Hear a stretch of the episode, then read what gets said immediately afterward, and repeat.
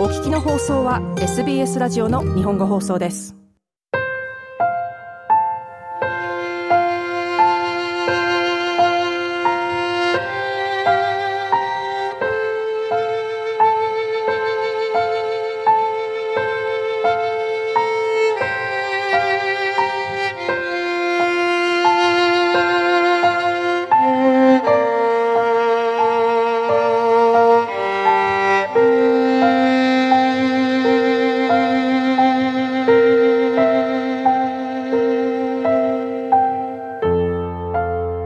こんばんは。ビーバーオペラの時間がやってまいりました。プレゼンターの大竹彩子です。いよいよ今年も残りわずかとなりましたが、クリスマス、そして年末年始の休暇、ご家族や近しい人々と良い時間をお過ごしでしょうか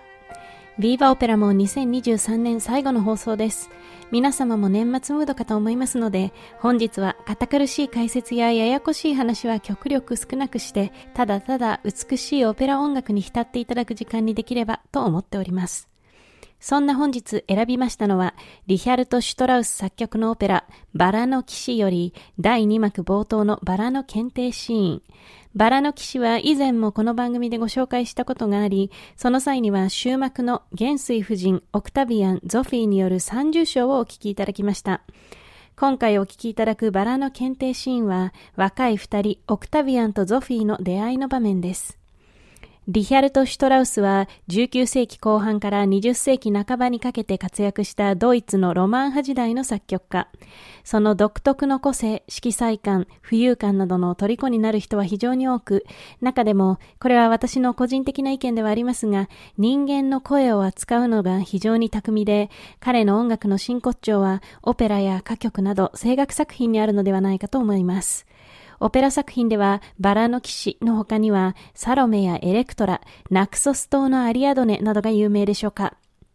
さて、1911年に初演を迎えたバラの騎士は、陸軍元帥の妻であるマリー・テレーズと、その元帥夫人と愛人関係にある青年貴族のオクタビアン、そして新興貴族の娘、ゾフィーの三角関係を中心に、ウィーンの貴族社会を描いたストーリー。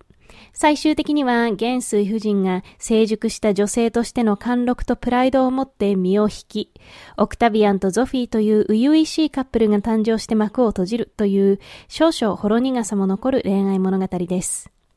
本日お聞きいただく二重章、バラの検定シーンは、この若い二人の出会いのシーンを描いたもの。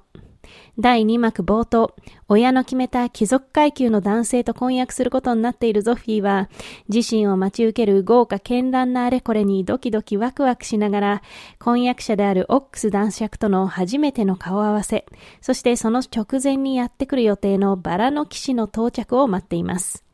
バラの騎士とは、このオペラでは婚約における当時の儀式の一部という設定で、銀のバラを検定しにやってくる死者のこと。このバラの騎士の役目を引き受けた青年こそがオクタビアンです。ちなみにオクタビアンは、モーツァルトのフィガロの結婚のケルビーノなどと同様、メッゾソプラノ歌手が若い青年役を歌い演じる、いわゆるズボン役。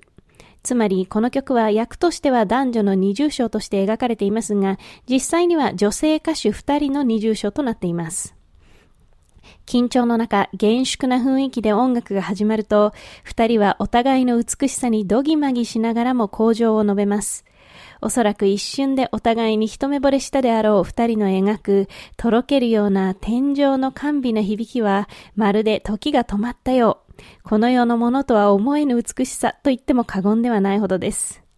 ここまでで7分ほどあるのですが、実はこの重症かなり長く、この後も貴族階級との結婚に浮かれていたゾフィーが、あなたの存在は毎晩読む貴族の本ですでに知っていたのよ、とオクタビアンに早口で打ち明けたりと、可愛らしい場面も満載。本日流しますのは前半のロマンティックな部分だけですが、ご興味のある方はぜひ続きもお聞きになってみてください。では、バラの騎士より、バラの検定シーンの二重章。お聞きいただきますのは、英国ロイヤルオペラハウスでの1995年の録音で、アンドリュー・デイビス式。オクタビアン役はアン・マレー。ゾフィー役はバーバラ・ボニーです。では、今年も一年間、ビーバーオペラにお付き合いいただき、どうもありがとうございました。皆様、良いお年をお迎えくださいませ。もっとストーリーをお聞きになりたい方は iTunes や Google ポッドキャスト Spotify などでお楽しみいただけます。